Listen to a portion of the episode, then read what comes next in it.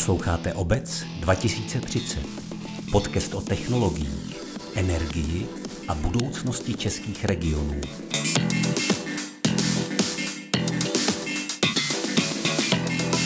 Buďte zdraví, milí posluchači.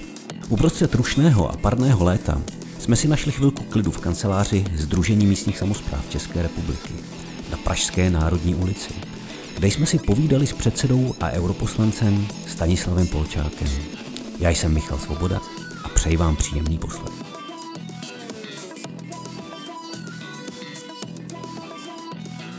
Historicky první díl podcastu Obec 2030 a prvním hostem v síni slávy Stanislav Polčák, předseda SMSČR, europoslanec. Dobrý hezký den. den. Hezký den. Děkuji, že jste přijal tohle pozvání. Já bych rád začal uh, velmi obecně. Mě by zajímalo, co vy jako člověk, jak, jaký vy jako člověk máte vztah eh, k tématu Obec 2030. Já jsem si o vás přečet, že jste ze Slavičína, že jste politickou kariéru začínal ve Vysokém poli, což mm-hmm. pokud jsem si udělal domácí úkol ze zeměpisu dobře, je mm-hmm. přes kopec do Vizovic. Eh, jak vlastně kluk z Vysokého pole vidí, vidí téma Obec 2030? No, vidí velmi prakticky reálně, protože já jsem zároveň byl dvě funkční období místo starostou té obce mm-hmm. a opravdu jsme řešili každodenní problémy, včetně toho, když přestaly dodávky elektrické energie v důsledku třeba bouře, eh, řešili jsme praktické sousedské spory, eh, výkupy pozemků, ale obec soběstačná Eh, tehdy ještě jako téma samozřejmě takhle dramaticky mm. nerozonovalo, protože tehdy ještě technologie neumožňovaly to, co je dnes cílem mm. našeho združení. To je jak v oblasti energetické, mm. tak samozřejmě i v oblasti třeba vodního hospodářství nebo i potravinové produkce. Mm. Vy jste mi utekl z Vizovic teď trošičku, já jsem chtěl zůstat ještě na Vizovicku. Jako jak, jak to tam proběhlo? Jo? Vlastně co, co, co vy jako, jako jednak občan a jednak, jednak místní politik jste viděl za těch, já nevím, co jsme byli schopni vnímat už 30 let? Tak my jsme tam viděli eh, od toho roku 90 vlastně opačný proces oproti scelování pozemků, protože to byl klasický, hm, klasický venkov skutečně. Mm-hmm. Takže když v 50. letech tam řádila kolektivizace, tak eh, v 90. letech byl ten proces opačný. Na druhou stranu bylo zřejmé uh, už v těch 90. letech, že ne každý soukromý podnikatel v oblasti zemědělství se prostě sám uživí. A možná, že podnikání opravdu jako kvetlo ve Zlíně, samozřejmě v těch velkých aglomeracích, ale na té vesnici bylo vidět, že to je takové jako pomalejší a ospalejší. A taky hmm. potom rozhýbat tu vesnici se myslím, že podařilo až na sklonku právě toho 20. století. Ta zodpovědnost, eh, o který se i dneska budeme bavit vůči klimatickým tématům, jak na tom je český venkov podle vás? Myslím, že eh, daleko lépe, než jak tomu bylo dříve, to je nepochybné. Hmm. A hlavně je zcela evidentní, že lidé si zvykli na to, že ty jejich obce jsou jejich obce, že oni se hmm. o ně starají a dokonce jim věnují daleko více, než by museli. Mhm. Kdybychom se podívali na to, eh, jak by vypadaly český, moravský, sleský venkov bez toho, že by lidé do toho dávali obrovský kus srdce a dobrovolnictví, mhm. tak by to byl nepochybně zcela jiný obrázek. Mhm. Je rozdíl mezi regiony? Třeba napadá mě jako tradiční české regiony versus sudety? Já jsem měl možnost, protože jsem byl celostátní komisař eh, vesnice roku, hmm. obět eh, všech 14 nebo 13 regionů bez Prahy a je vidět, kde to vyrůstá takzvaně z popela, zejména po vysídlení, po velkém mm. vysídlení po 45. Eh, tak tam je vidět, že eh, utvářet tradice a řekněme vztah k tomu místu je obtížný proces, ale i tam vznikají prostě obrovské příklady dobré praxe, které myslím, že táhnou i ty ostatní. Chtěl jsem se dostat, dostat k tématu zodpovědnosti energetické a klimatické. Zelená dohoda pro Evropu. Eh, je vlastně takový velmi polarizující dokument, který zvlášť v Česku nebyl přijat úplně s nadšením. Vy ale přesto jste byl jeden z prvním, ne, možná jako opravdu první, který veřejně vystoupil na podporu tohohle z toho. Proč tomu tak je? Eh, no, děkuji za, za tuto otázku, protože to můžu aspoň třeba více vysvětlit. Já to vidím ze dvou hledisek. První věc je důležitá a je celosvětová. Prostě Evropa dlouhodobě dává příklad a určuje i trendy a v okamžiku, kdy se celý evropský kontinent rozhodne eh, být do určitého data eh, klimaticky neutrální, to znamená snažit se opravdu maximálně minimalizovat svoji uhlíkovou stopu, tak to je obrovský příklad pro celý svět. My víme, že projev na klima bude poměrně dlouhodobý a vyžaduje aby se k němu připojil prakticky celý svět. Proto ten závazek je až někdy roku 2050, než se trochu ty parametry oxidu uhličitého pohnou v, řekněme v těch hodnotách, tak to uplyne opravdu minimálně těch 20-30 let. Ale vedle toho ještě ten cíl praktický. Měli bychom si prostě uvědomit, že dneska ty takzvaná zelená řešení, bohužel u nás je to trochu pořád ještě slovo, které nebudí příliš pozitivní konotace. Právě tak ta zelená řešení jsou dneska velmi biznisově uchopitelná. Mm-hmm. Že jsou to prostě řešení, která dávají smysl z hlediska nákladů výnosů. Pojďme možná trošku zúžit na, na to konkrétní téma českých obcí. Když se žiju do pozice starosty, eh, nevím, Vysokého pole například, mm-hmm. co pro něj konkrétně znamená pro jeho politiku, pro jeho směřování? A teď bavíme se o tématu obec 2030, tak na následujících deset let. Mm-hmm. Co to pro něj bude z hlediska výzev, bariér? Nepochybně je tady obrovská výzva zabezpečit pro ten veřejný provoz v té obci eh, tu soběstačnost, což si mhm. myslíme, že jde jednoznačně udělat na, na bázi těch technologických řešení, které dnes jsou dostupné. To se nebavíme o obrovských investicích, ty investice jsou, ale jsou přiměřené tomu výsledku, které ta obec za těch deset let prostě dosáhne. To je zcela evidentní. My tam mluvíme hodně o řešeních, které jsou vidět, jako jsou třeba fotovoltaické elektrárny na střechách. Ale trošku jste už zabrousil do tématu, který vlastně vidět nejsou. Teď o čem mluvím, jako jsou to řešení, o kterých se nedá vyfotit. Hmm. To řešení eh, odpadní, eh, cirkulární ekonomiky, ano. Eh, ale i třeba i řešení energetické optimalizace budov. Hmm. Ta budova před tím řešením a potom řešení zvenku vypadá úplně stejně. To znamená, jako když se před ní vyfotíte, tak, tak, tak to vypadá, že se nic nestalo. Eh, jak tohle to může starosta jako obhájit takovýhle řešení? Nebo prostě přinese tohle z toho politický body, protože přece jenom jakoby musíme být reální a musíme vědět, že ten starosta eh, s tím elektorátem musí pracovat. Eh, tak samozřejmě ideální je, kdyby se podařilo třeba i ty budovy zároveň opravit. Ale pokud hmm. to není možné, například, že už opravené jsou, což je prostě příklad taky, řekl bych, bez počtu obcí, tak je základní pohled asi na ty účty, které to zastupitelstvo platí. V okamžiku, kdy se zjistí, že skutečně dochází k zásadním úsporám, byť ta budova možná nevypadá jinak, ale skutečně došlo k zásadním energetickým úsporám a prostě ten účet eh, znamená ušetřit třeba až 50 nákladů, možná i víc, tak je to jednoznačně obhajitelné a každý venkovan, eh, teď to myslím v tom dobrém slova smyslu, je také hlavně dobrý hospodář. Mm-hmm. A prostě myslím, že si uvědomí, že toto je prostě řešení, které té obci přináší peníze, že jí zůstávají ve vlastní kapse a ta obec to potom může použít na všechno ostatní, například zrovna na ty volnočasové aktivity, protože dneska lidé vyžadují, aby měli kurty tenisové, samozřejmě, aby měli zabezpečeno to, že je fungující hospoda, restaurace už v té obci. Dneska prostě se potřebuje i vařit v těchto zařízeních, aby byly provozoschopné. Takže toto jsou věci, na které potom může zbývat více sil a i prostředků. Já tady mám jako jednu z otázek, já jsem koukal na vaši mapu vylidňování venkova totiž. Mm-hmm. Chápu, že to je pro vás obrovský téma, já sám jako kluk ze Sudet tohle to vidím. Eh, může, může vlastně tahle nová velká evropská politika přispět k tomuhle tomu, respektive jakoby zvrátit ten proces? No, eh, tady budu trochu kritický. Bohužel některé evropské trendy, které byly nastaveny i v důsledku dotační politiky, přispívaly k vylidňování hmm. venkova. Ačkoliv si Evropa dávala za cíl právě povznést ty regiony, které, eh, řekněme, se propadaly v té ekonomické výkonnosti, tak eh, její cílem bylo prostě jejich poznesení. A ten problém vylidňování a vlastně sestěhovávání obyvatelstva do aglomerací a jejich aglomeračních zázemí je obrovský. Jenom v středočeském kraji přibylo za 20 let 250 tisíc obyvatel. To jsou obrovská čísla Eh, která ukazuje, a ty lidé samozřejmě... A není to porodností. Není to, a to jsem chtěl říct, a není to tím, že by tady byl přirozený přírůstek obyvatelstva způsobený demografickou vlnou. Um, to vylidňování je absolutně viditelné a k zajištění eh, toho, že ten člověk se bude cítit na tom venkově dobře, právě přispívá Eh, přispívá to, že tam je přiměřená srovnatelná kvalita života, to znamená, že se tam prostě člověk může dobře připojit na rychlý internet, že se je schopen realizovat prostě svoje životní potřeby.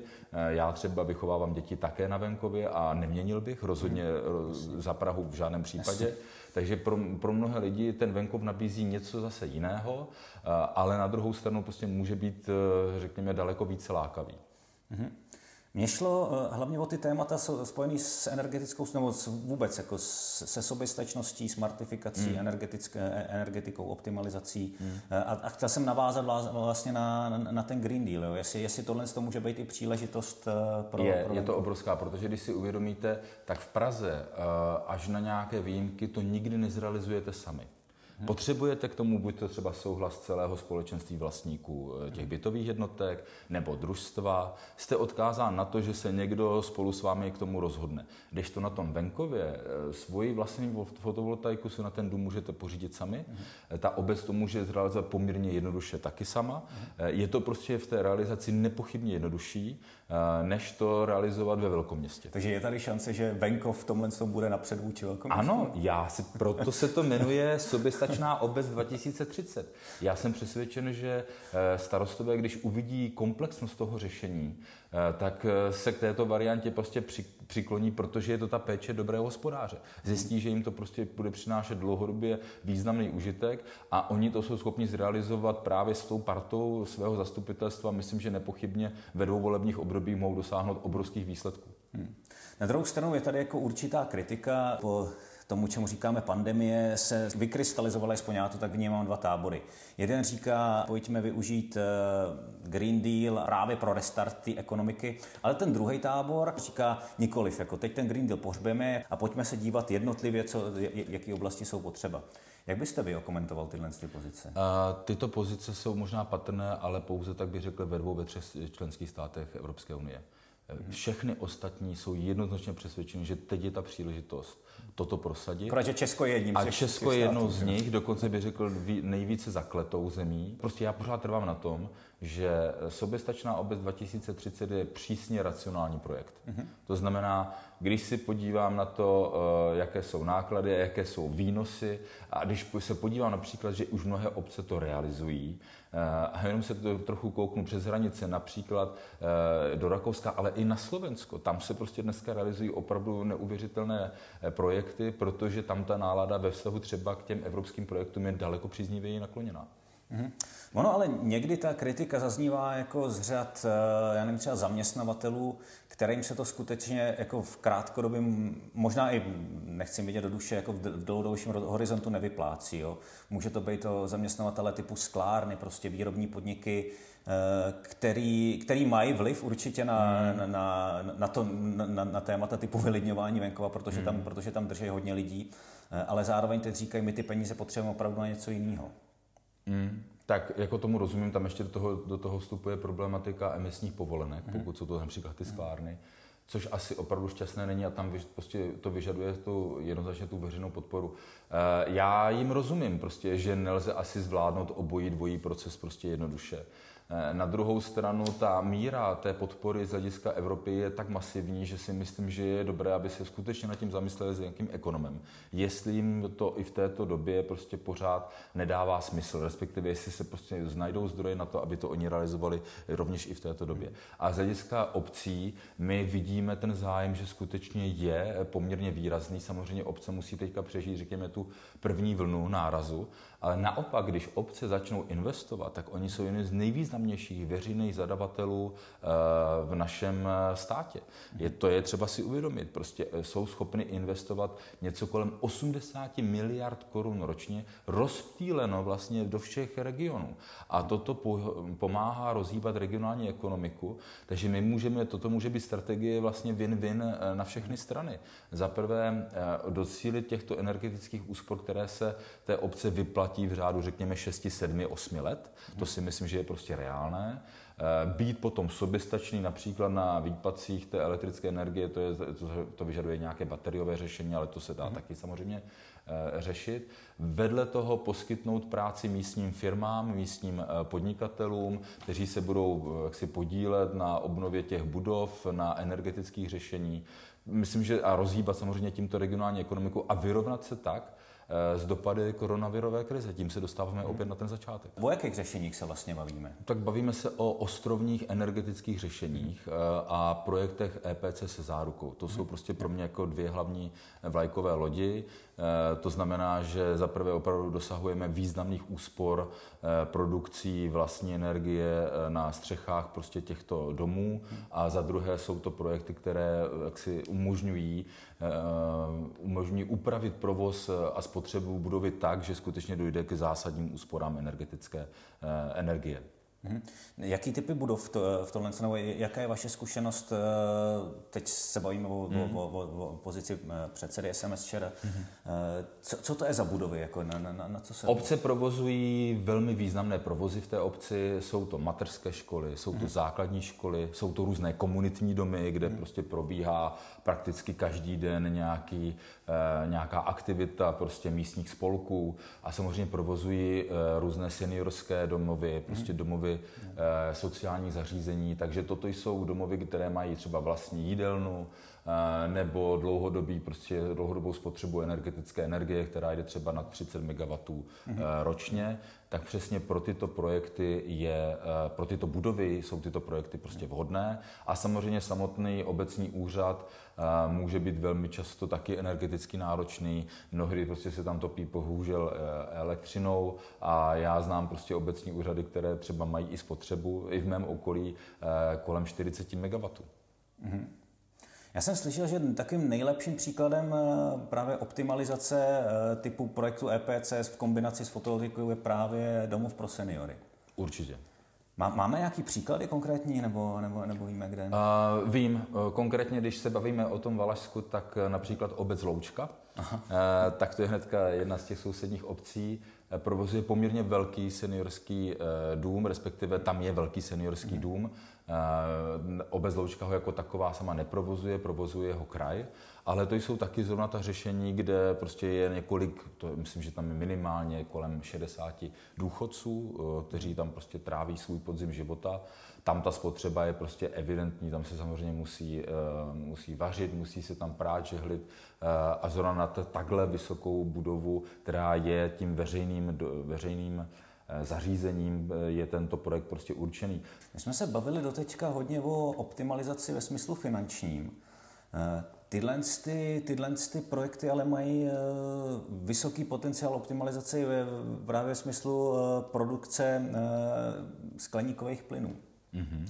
Jak, jak, jak citlivý je tohle téma teď zase z hlediska jako přijetí v cílové skupině třeba starostů a, a, a zastupitelů? Myslím, že to tam musí také zaznít, ale v té naší, jak říkám, už obligátně české kotlině jsou na prvním místě ty úspory a ty Eh, finanční efekty tohoto eh, projektu. Eh, já třeba osobně považuji tuto linku za neméně důležitou a naopak pro nás za důležitý, důležitou přidanou hodnotu. Mm. Ale říkám to upřímně, hovoříme nejprve o racionálních finančních řekněme, operacích prostě s tím, co ta obec může docílit, jaké úspory udělat a zároveň vedle, mluvíme o nějakých vedlejších efektech. Nepochybuju, že v zahraničí v Německu nebo i ve Francii se prostě hovoří o těchto efektech dneska třeba na prvním místě. Já jsem to právě chtěl říct, protože my sousedíme se Saskem, kde to je obrovský téma, tohle, mm. kde jako vlastně se o penězích vůbec nikdo nebaví, i když jakoby buďme upřímní, vždycky tam jsou, že jo. Ale vlastně to hlavní, co tam vysvětlují občanům, i v tak jako by na německo konzervativním státě, jako je Sasko, i, I tam jako je hlavním tématem eh, dopad do životního prostředí. Přijde to i k nám? Přijde, ale za dvě volební období. Proč myslíte? Že... Je to evidentní, eh, protože když se podíváte, já teďka nechci řík, zabíhat do politiky, hmm. ale to mezinárodní srovnání je jasné, Zelená vlna se valí Evropou. Hmm. Bylo to evidentní v Německu, v evropských volbách, v Rakousku, teď v těch volbách národních Sebastian Kurz sestavil vládu se zelenými. Po minulém týdnu eh, obrovská vlna zelená, která se prolila v komunálních volbách ve Francii. Mm-hmm. To znamená, že k nám to přijde, ale jako obvykle nás všichni nejprve obklíčí a potom nás to teprve eh, i na nás to dosedne a myslím si, že to bude za dvě volební období. Posloucháte Obec 2030. Partnery podcastu jsou Združení místních samozpráv České republiky a ČES ESCO. Máte třeba zkušenost členů SMSČR, že, že tohle to řeší, že tenhle rozpor řeší? Takhle, řeknu to upřímně, že je tady vidět jakási generační čára. Aha. To znamená, řekněme, ta zastupitelstva a starostové, kteří jsou té mladší, těch mladších ročníků, řekněme v mé generaci, tak to řeš, začínají řešit velmi intenzivně. No. Samozřejmě těch, někteří starostové, kteří řekněme jsou to poslední funkční období, tak je to třeba i nad její síly. Aha. Ale uh, je evidentní, že mladá generace to bude a začíná to řešit velmi intenzivně i u nás. Takže já si myslím, že zelené neodzvonilo, ale řekněme, že je to taková ta racionální, uh, dobrá zelená politika, která prostě opravdu vám přináší měřitelné efekty a zároveň prostě zvyšuje kvalitu vašeho života a je šetrná k životnímu prostředí. Ještě napadá jiný, typ kritiky, kterou jsem slyšel mimochodem od některých starostů. Eh, a sice jako mm, smysluplnost toho, jak jsou ty, jak jsou ty různý podpůrné projekty napsané. Tím klasickým a mediálně známým příkladem je, je, je, je podpora eh, výměny osvětlení, kdy vlastně, kdy, já nevím, jestli, jestli to znáte, tenhle ten case, kdy, kdy, kdy ty peníze, na které si obce mohly šáhnout, šly jenom na tu opravdu osvětlovací část, na tu lampu, ale, ale, ale nešly na ten stojan. To je klasika eh, českých, eh, české dotace. Prostě takhle to u nás bohužel chodí a jenom se ukazuje, že mnohé dotační tituly, byť jsou třeba myšleny eh, asi pozitivně a správně, tak ďábel je skryt v detailu a potom zjistíte, že prostě se vám to třeba ani nevyplatí. To je docela zajímavý téma, protože vlastně dneska jsou tři možnosti, jako který, který ten starosta má chceli na tyhle řešení hmm. dosáhnout. Hmm. Může si to financovat za svý, jak říkáte, může, může se podívat na, na, na možnost dotačních programů, ale může taky využít financování nějakých komerčních subjektů, který, hmm. který tohle nabízejí. Jaká je vaše zkušenost s řešením tohle z toho typu? Myslím, že to ještě poměrně na začátku hmm. a že by bylo právě vhodné, aby stát do, této, do tohoto segmentu dal ty eh, výrazné stimuly. To znamená, eh, dnes eh, se nad tím vlastním řešením za své vlastní peníze zamýšlí daleko méně obcí, než když právě tam přijde ten eh, státní impuls, respektive ten impuls veřejných zdrojů. A myslím si, že k tomu je dobré rozpohybovat právě i tu možnost, zásadní možnost čerpání té evropské podpory. A teď, když se budeme bavit o těch soukromých impulzech, to znamená, soukromá hmm. firma vlastně investuje, provozuje to řešení výměnou za službu typu leasing u auta. Ano. Eh, jak daleko jsme v tomhle tom? Uh, také je to vlastně na začátku, ale toto je zrovna jedna z podstat řešení toho našeho projektu. Uh, pro nás je toto varianta, řekněme, pro někoho, kdo, kdo chce docílit těch úspor a zároveň s tím nechce mít moc velkou práci, to je jednoznačné, tak musí potom část těchto služeb prostě dát někomu dalšímu a jemu se to musí takzvaně rentovat, to je evidentní. To znamená, on musí dosahovat nějaké, řekněme, energetické spotřeby, asi v parametru nad právě 30 MW na jedno odběrné místo mm-hmm. a potom už to dává smysl i pro toho, kdo tady toto řešení zainvestuje a zároveň ta, ta druhá strana z toho má úspory, má nižší cenu energie, ale tu střechu zase musí dát například za jednu korunu. Mm-hmm.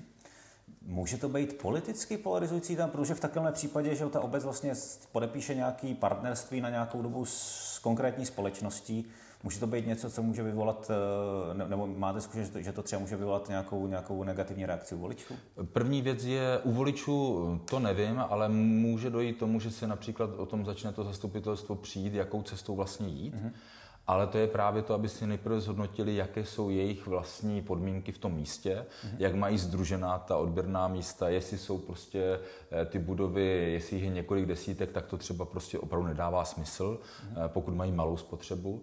Pokud naopak jsou ty budovy nebo ta zařízení združena do, eh, řekněme, několika odběrných míst, tak to dává nepochybně velký smysl. A umím si představit, že se bude to zastupitelstvo přijít o tom, jestli to realizovat na čistě komerčním základě, nebo se pokusit například o získání té dotace, protože dnes, řekněme, těch peněz není tolik, kolik by daleko mohlo být víc a ty by uspokojili i všechny další žadatele a myslím, že potom ten přínos by byl obrovský. Ještě jsme se nebavili o tématu, kterým je kvalita ovzduší, a teď myslím vnitřního ovzduší v budovách. Když probíhaly různé, měření, tak se ukázalo, že více než tři čtvrtiny škol kvalitou eh, ovzduší neodpovídají, což může mít dlouhodobý negativní dopady právě do vnímání dětí a do jejich, do jejich kognitivního rozvoje.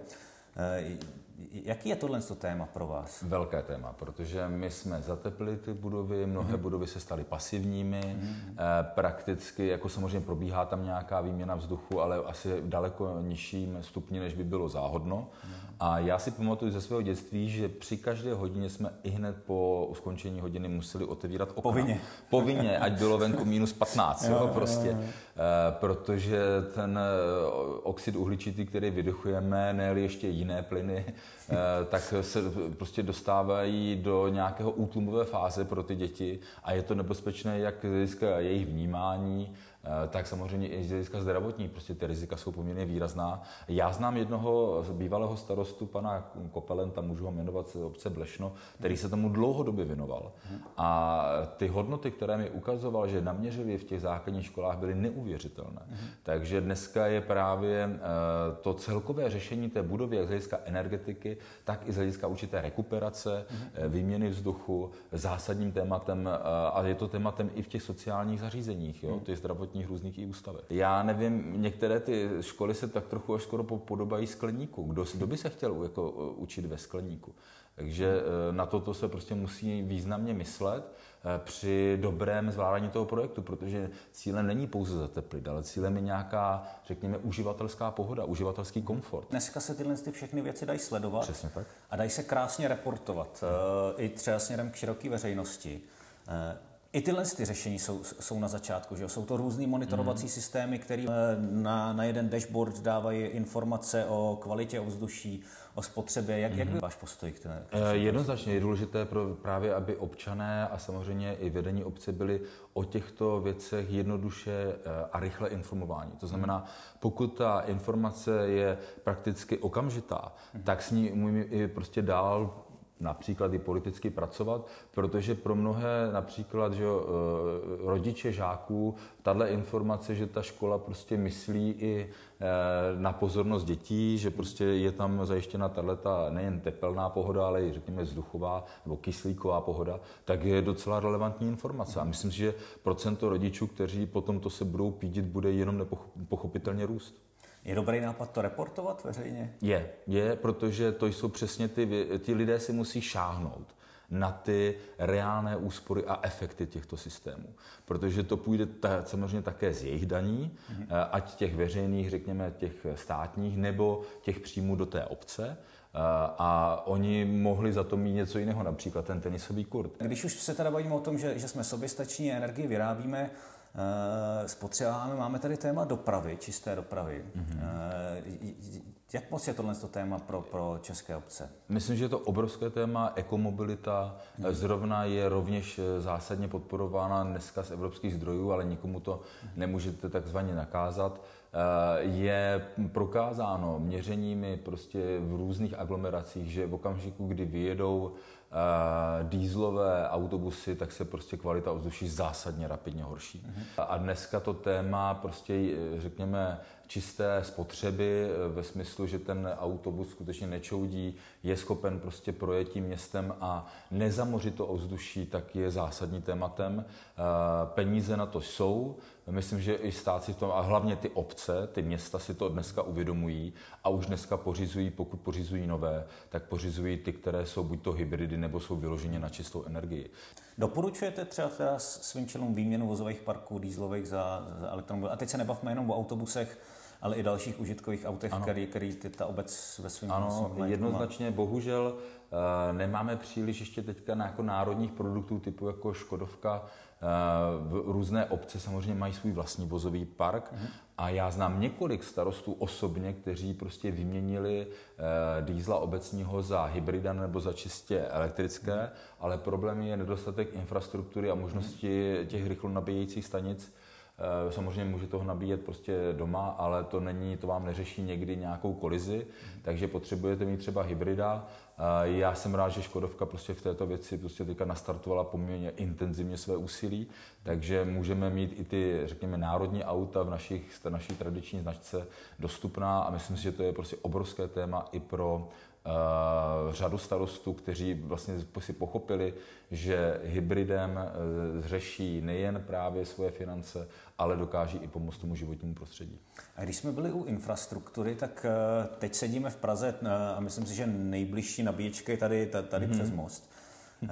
Jak je to, jak je to na, na venkově, nebo jak, jak, jak, jak je tam vývoj za, za poslední roky? Uh, velmi malý. Uh, tím spíše, pokud to není vidět ve velkých aglomeracích, tak zatím to není vidět už vůbec na venkově. A myslím si, že to je jeden z těch nejzásadnějších úkolů. Pro tyto typy řešení, řekněme, naší automobilové dopravy, je třeba prostě, aby ta infrastruktura byla daleko robustnější a masivnější a možná, že právě i to je, ta její nedostatečnost je podmíněna potom tím, že ty lidé to nevyužívají daleko masivnější míře. My jsme probrali výrobu mm-hmm. energie, my jsme eh, probrali optimalizaci, probrali jsme nějakou smartifikaci, reporting, probrali jsme dopravu. Zkusme se teď už posledních pár, pár minut, zkusme se zamyslet nad tím, a třeba ještě třeba nás ještě nějaký téma napadnou. Zkusme teď se zasnít na tom, jak, jak, jak vypadá ta, ta obec v roce 2030. Protože jsme si řekli, že spousta řešení už existuje, mm-hmm. dostáváme se k ním pomalu, ale máme je dneska. Mm-hmm. Co, co je reálný? Jak, jak bude Slavičín nebo Vysoké pole vypadat tak, jak byste si vypřál v roce, v roce 2020? Tady už ten pojem jednou zazněl. Je to prvořadě oběhová ekonomika. Cirkulární hmm. ekonomika, která ukazuje, že eh, primární suroviny můžete používat opakovaně, už potom hmm. tedy jako druhotné. Součástí cirkulární ekonomiky budou i obce, které budou, řekněme, z valné většiny soběstačné. Budou soběstačné v energetice, budou soběstačné ve vodním hospodářství, budou soběstačné v odpadovém hospodářství a v té potravinové produkci. To je, myslím, že prostě to nejdůležitější. Neprobrali jsme jedno téma, jak se chováme ke krajině, což hmm. je mhm. také zásadně environmentální hmm. téma. Tak zkuste říct ještě. No tak základ je, základ je ten opravdu jako rozbít eh, ty obrovské monokulturní lány, hmm. protože to je jeden z těch předpokladů obrovské půdní a větrné eroze, která je prostě dneska masivně masivním problémem. Zároveň musím říct, že se musí změnit i asi způsob obhospodařování té půdy, protože můj otec velmi, protože zná, jak se má správně zemědělské hospodařit, tak říká, že no, noví zemědělci prakticky neořou, oni to jenom tak jako povláčí, eh, dodají do toho, protože to, co jim prostě splaví například eh, ta vodní eroze, eh, tak oni dodají prostě chemii. Zrovna třeba organika se vůbec už nepoužívá, nebo prakticky málo Eh, musíme mít daleko těsnější, intenzivnější vztah s půdou a to se právě potom projeví i na eh, právě klimatické změně. Vy jste ale tuhle celou otázku odpověděl hodně jako politik. Co vysvětlíte ve, ve Slavičíně chlapům hospodě? Jak, jak ta obec bude vypadat v roce 2030? No já bych jim to možná vysvětlil na jejich eh, vlastní situaci. Eh, třídit eh, a rozumně recyklovat nebude už nikomu vůbec nic divného, mm. bude to velmi jednoduché, eh, budeme třídit daleko více a budeme schopni potom dotřídovat, recyklovat a skutečně vracet materiály do oběhu a ti lidé to uvidí. Když vám do toho skočím vlastně podobný téma jako třídění, což jsme se museli naučit, jo? byly tady obrovské kampaně i v televizi s kontejnerama v podstatě tak, není, není podobný téma právě plítvání energiemi dneska? Není to něco, ano. co se musíme naučit podobně jako... Je to jako problematika takzvané energetické účinnosti. To znamená, hmm. za prvé, plítvání energiemi, prostě to musí přestat. Myslím, že v tomto se učinilo za těch 30 let neuvěřitelný pokrok. Dříve eh, prostě to, že se takzvaně jako topilo do otevřeného nebe, to nikoho, nikoho vůbec neštvalo. Dneska je to otázka zdrojů a samozřejmě i ceny. Eh, také se jim to projeví těmto lidem prostě na účtech. Prostě bude, fotovoltaika bude, řekněme, na každé druhé, třetí střeše, prostě obytného domu. Eh, myslím si, že tam eh, evidentně pocítí úspory a myslím, že to, v, řekněme, ve dvou dekádách pocítíme i na klimatu. Mm-hmm. Že to je prostě ten cílový stav, že někdy kolem roku 2040 by se mohlo začít opět klima měnit, pokud se k tomu připojí, řekněme, valná většina světa. Uh-huh.